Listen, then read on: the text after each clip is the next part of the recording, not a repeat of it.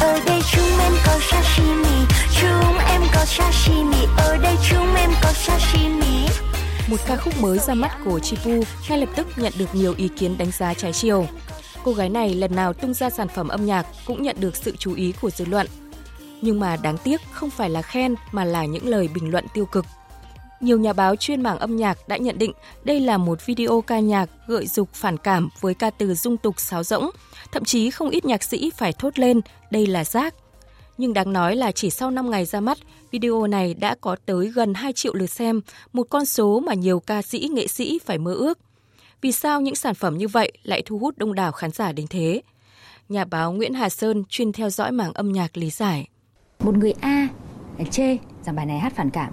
Một người B có thể không yêu thích cô ca sĩ đó nhưng cũng hoàn toàn có thể click vào để xem. Thì thì chính cái sự tò mò dây chuyền đó nó khiến cho những cái bài hát có thể là mình được đánh giá rằng là rất là phản cảm thậm chí là dung tục đó.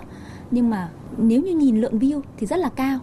À, tôi nghĩ rằng là à, có nhiều ca sĩ thực ra khi họ tạo ra những cái sản phẩm mà bị gây những cái luồng tranh luận trái chiều ấy họ biết đó có những cái lời khi họ viết lên họ sẽ biết rằng là à cái lời này sẽ là tranh cãi đây nhưng họ chấp nhận cái cái điều đó để miễn làm sao cái sản phẩm của mình gây sự chú ý không chỉ Chipu, những cái tên như Phí Phương Anh, Bình Gôn, Remastic cùng với những sản phẩm âm nhạc của họ đã được nhắc đến như một minh chứng cho những sản phẩm nhảm nhí và dung tục.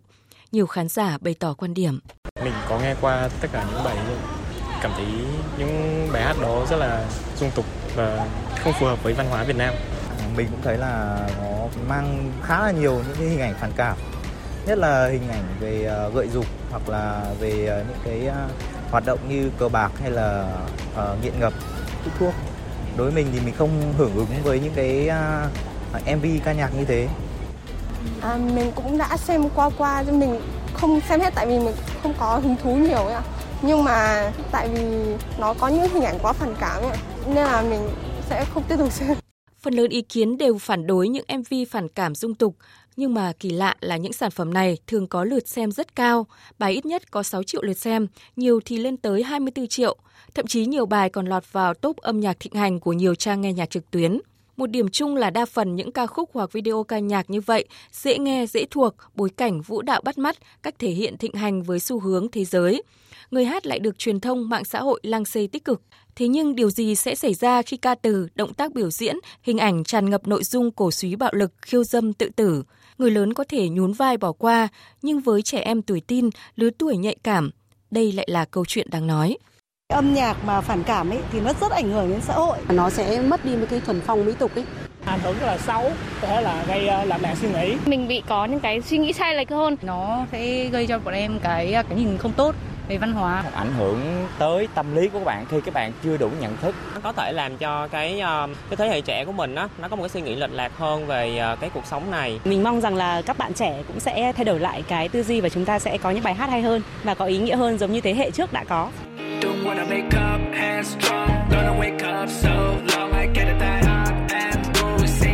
Mới đây một ca sĩ có tầm ảnh hưởng đã buộc phải gỡ khỏi YouTube nộp phạt 70 triệu đồng cùng lợi nhuận thu được từ MV vì nội dung gây ảnh hưởng xấu tới tâm lý của những người trẻ. Vừa qua một MV ca nhạc cũng đã tự gỡ xuống và bị chỉ trích vì nội dung cổ suý tình dục trốn công sở.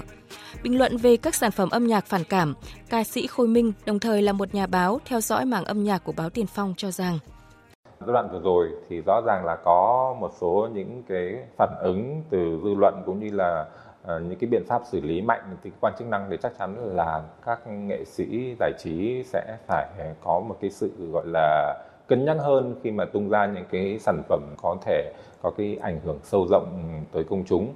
Nhưng mà dù sao thì tôi vẫn nghĩ là việc mà làm những cái MV mà có những cái hình ảnh gợi cảm nó vẫn sẽ tiếp tục là một cái xu hướng mà sẽ được các nghệ sĩ khai thác mà nếu mà mình biết cách thì nó cũng không đến mức mà phản cảm lắm còn chính là chúng ta nên gọi là để ý hơn đến những cái MV mà sử dụng những cái hình ảnh mang tính chất cổ suý bạo lực hoặc là gọi là đề cập đến những cái việc sử dụng chất gây nghiện chẳng hạn.